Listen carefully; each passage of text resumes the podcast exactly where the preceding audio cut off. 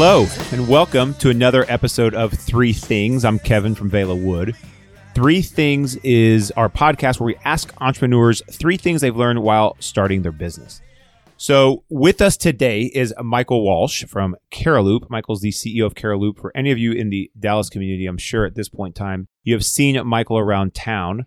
We've had the opportunity to work with Michael for, I think, five years now. Is Five that right. Michael? Yeah, since the beginning. Well, Michael, welcome. Why don't you tell us a little bit about Cariloop? Thanks for having me. Um, and yeah, it's a little bit nostalgic thinking back on that first lunch when I told you what we were trying to do, and You know, it was Trey that introduced us. that was at Urban Taco, I think. Yeah, Urban Taco's still here, but they moved into a bigger space. One of the few restaurants that's still here from five years I- ago. it- and I remember it like it was yesterday. Yeah. Like, and you took the time to just kind of walk me through some of the things I should have been thinking about. Yeah, pleasure to be here at 30,000 feet. For those that maybe have seen us around town, Cariloop, we call it the world's first tech-enabled caregiver support platform. We graduated from Health Wildcatters in 2013 here in town. We raised about 3.6 million in private equity from some great Dallas and Fort Worth names like Green Park and Golf, and uh, a lot of folks that have been really affiliated with the digital health scene here in town. For which, of course, Vela Wood's been there every step of the way. Thank you very much. Um, we primarily focus on selling our platform to employers as part of their employee benefit program. Usually plugs into their wellness program to help employees as they're trying to take care of their parents, their grandparents, their spouses, their siblings, their friends, whoever it is. Really, really cool. We get to do every day. You know, help families and caregivers as they're trying to piece the puzzle together when they're planning for and managing all these different things. When they're trying to take care of somebody, it's one of the most stressful things that we would say you ever have to go through. So when you have a platform like Cariloop on your side, you don't have to go through it by yourself. Yeah, a lot of fun we get to do. One of the key focuses for me, Michael, as I do this is to talk about your business in the stage of where it is, right? I mean, we represent a lot of startups here and they all go through the same thing, just at different points in their, their business life cycle. Before I get to the questions I wrote down, you said something very interesting a second ago. You said we've raised 3.6, you say? 3.6. 3.6 million from private equity. You didn't say venture, which is really interesting because you guys aren't venture backed, right? You're Correct. not a traditional venture model. You know, when you came in here five years ago, we thought, well, we're going to go raise money. We'll just go to venture companies because that's how people raise money. I can tell you from experience, yes, there are very distinct differences from raising from private equity firms, high net worths, family offices, than raising venture. And depending on your business, I believe this firm is now better positioned to help guide you down that path this was a little bit of a learning curve for us, right? As we initially went out and started to raise capital. So talk just a little bit generally about raising from private equity versus maybe our early experiences trying to raise from more traditional venture avenues. Yeah, we've certainly, and I'm not, I guess I should preface all of what, what I'm about to say. I'm not from Dallas. I'm originally from Chicago, as you know. But I moved to Dallas and we didn't have a, a network of investor contacts, venture contacts. And this is my first startup, my first venture. So I was brand new at this. And as I got to know the Dallas community, there's that bootstrap mentality that a lot of startups here in town have.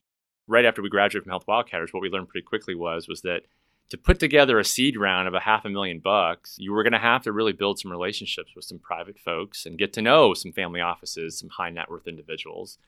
And so that first seed round, yeah, that's what it was. It was, I want to say it was like 15 or 20 checks that comprised the half a million bucks. But these have been our, biggest supporters, our biggest advocates now since the very beginning. And so it's been a huge blessing for us the way we've done this and how we've grown very responsibly.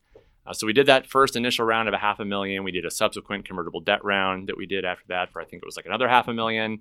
We did what do we call that round, Kevin? A series double Series- A round. Yeah, Series AA, that's correct. Yeah, we, which was a 1.2 million dollar Mhm. round, and then we just did another convertible debt round. So just little by little, we've been still that bootstrap mentality is carried through, and I think it's been a bit of a blessing because we were kind of early with what we were doing. We had been venture backed and raised that first seed of you know what two and a half or five million, The expectations are so hard, right? We we didn't know we didn't know at the time. And So- there was a there was a recent report that I'm actually about to put out some notes on that talked about the average increase in valuation between rounds. It's usually two to two and a half x, and then that number gets bigger as the rounds get bigger or as the rounds get later. But if you're at a five million dollar valuation for your seed round, and then you got to raise money a year later at ten or, or, or twelve and a half, and if the numbers don't justify it, and for a product like Michael's, where there was some, I'd say some small pivots internally as we kind of figured it out, and then the sales cycle is long, right? I mean, you've got huge. You're to get your customers, you have to go through huge channel partners. So talk a little bit about kind of figuring out what that sales cycle was, and then how that integrated with the cash and what your burn was. this is actually this was part of the exciting thing about our model to an investor was is that our contracts out of the box are three to five years in length. So you've got monthly recurring revenue from established employers and corporations for the next however many years. But yeah, we had to spend some time to kind of figure out how that was going to be packaged and promoted. So when you're working with a smaller or mid-sized employer, you're right, Kev. Like the sales cycle could be anywhere from 30 to maybe 90 days. But as soon as you start working with the big boys, you know the AT&Ts or the Texas Instruments or the Brinker Internationals or whoever it is, it could easily be 180 to 360 days of sales cycle. So learning that very early on was a key piece of this and that's why we did what we did with the fundraising strategies. A little bit at a time while we keep building brick by brick and you keep going back to your board and your investors every quarter showing them the progress. And you remember it was stressful for a little while there just funding the company kind of quarter by quarter just making sure we were doing what we needed to do. And but i wouldn't take any of it back. Like to me it was the right way to do it. We were early. We needed to figure some things out. And it would have been a totally different story had we raised a big venture round early on. So I think a good learning point for any of you who might have a long sales cycle is if you have a long sales cycle, but the payoff is contracted revenue, right? That's multiple years, then that's valuable. Okay, Michael, I want to get into the questions that I have. So the first one is knowing what you know now. If you had the ability to give yourself startup related advice five years ago, what would it be? So today's Michael can go back and talk to the, the Michael that just got up from the lunch we had five years ago what advice would you give yourself? Focus on bringing great people to the table and establish a culture. Really understand and clearly communicate why you're doing what you're doing. You know, Cariloop's mission is an emotional one for a lot of families. And it's one of these that if you don't clearly communicate why you're doing it, it can get lost. So that was something that very early on as a first time entrepreneur, I nearly I nearly killed the company over. I hadn't actually communicated what it was we were doing and why we yeah, so let's it. let's explore this a little bit. What did you learn from and what can we share with someone to hopefully someone else won't make the same mistake? Yeah, I mean, my co-founder and I we saw what we were trying to do pretty clearly. Like the mission all along hasn't really changed a whole lot. But I think after we came out of Health Wildcatters, we were so excited about the prospect of building this really cool technology and monetizing it that we missed a critical step and that was actually telling the investors, the customers, the users why we were doing this. And it pointed us down a path that we were building the company very dictatorially, if, mm-hmm. that's even a word. Like it, it didn't. No one was excited to come be part of this thing right. at, at the beginning because they didn't know why we were doing it. And so until we made some of those mistakes and made a couple pivots along the way and figured out that we've got to get clear on this. So maybe change things. You knew your vision, but you were having a hard time sharing just it. Just didn't yeah, didn't put it on paper right. and didn't put it out there for the world to see. So once we did, radical paradigm shifting change. Uh, so, highly recommend any entrepreneur getting started. I don't care if it's just you. Why are you doing it? And make sure you can at least tell yourselves and everybody else why you're doing it. Isn't it so interesting now that you're five years in and you have an org structure and you have people who can kind of do more the day to day? How easy it is now to take a step back and look at your business and how hard that is when you're in year one or two, but how valuable it is, right? Totally is. Again, so many lessons learned, and I still have so many mistakes yet to make but I have a different perspective on it now. I'm a lot more comfortable with it. Okay, question number 2 mm-hmm. What's one thing about building a business that has been much harder than you thought it would be? It takes a lot of time. It's not just time out of your day, it just takes a lot of time for things to develop. You're talking about the sales cycles and how hard we've had to grind it out to raise each round. I mean, those that first 2.2 million that we raised, Kev, remember the average check size was 25,000 right. bucks. Oh yeah. I mean, do the math. Like so it just it takes a lot of time to build these relationships and get things in place the right way. And I think this is what part of the problem is with so many of these big venture backed companies is they skip all these steps. Like they just they want to jump straight to the end and go after the treasure. So it just it takes time. So I mean one of my mentors has always coached me on the 3 Ps. Be patient, be persistent, be professional. Don't try to rush to the end. Be persistent along the way and don't be an a-hole. Right. Like, be professional. If you, if you lose a deal, there's a way to, to, to carry yourself with grace and walk on to the next one.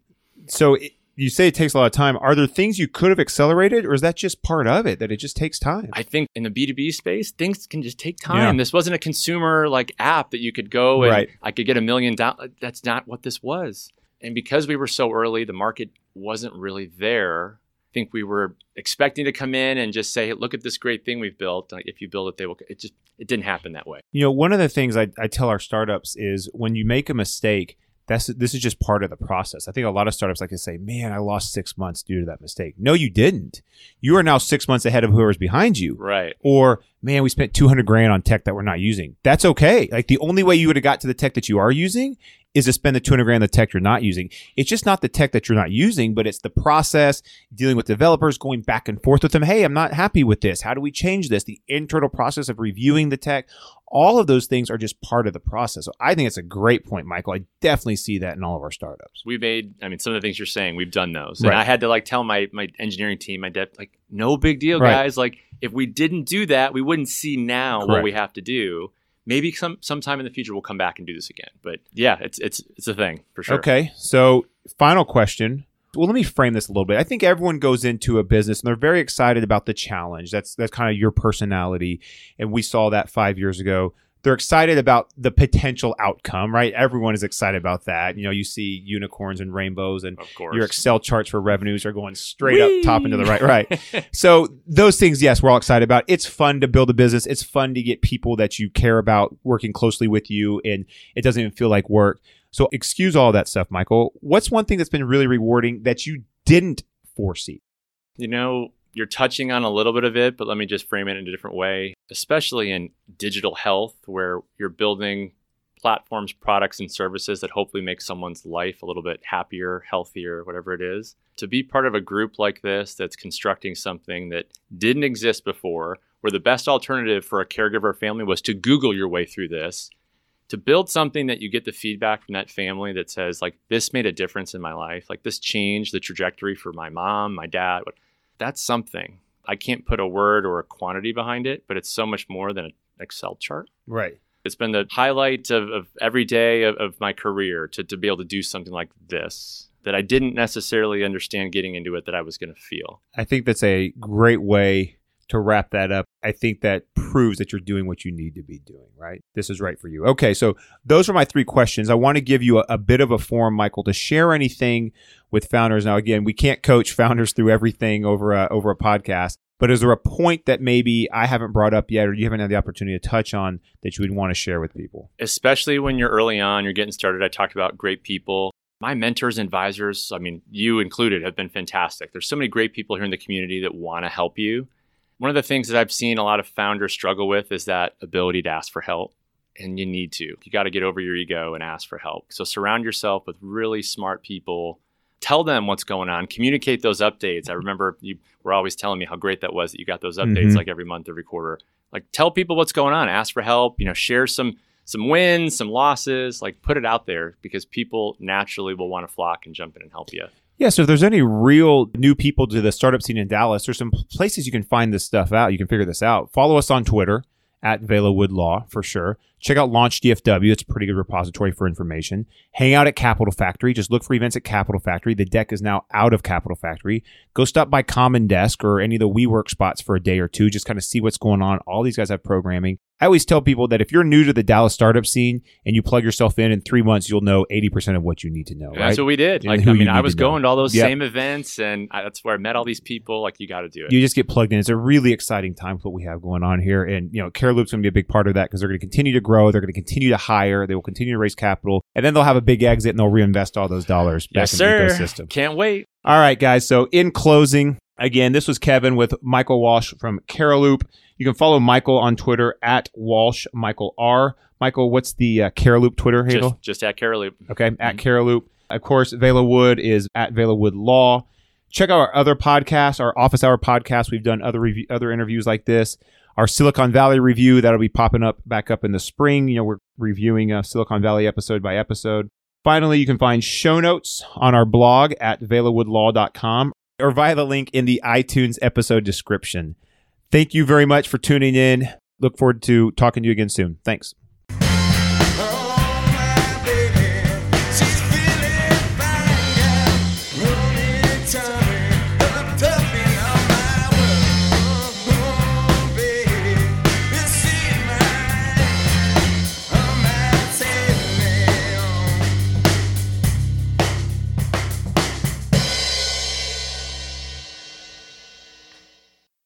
The Velawood podcasts are recorded in our Dallas office in Mockingbird Station. You can find all of our podcasts, including Office Hours, Three Things, and Silicon Valley Review, on the iTunes Store. For questions, comments, or suggestions, email us at podcasts at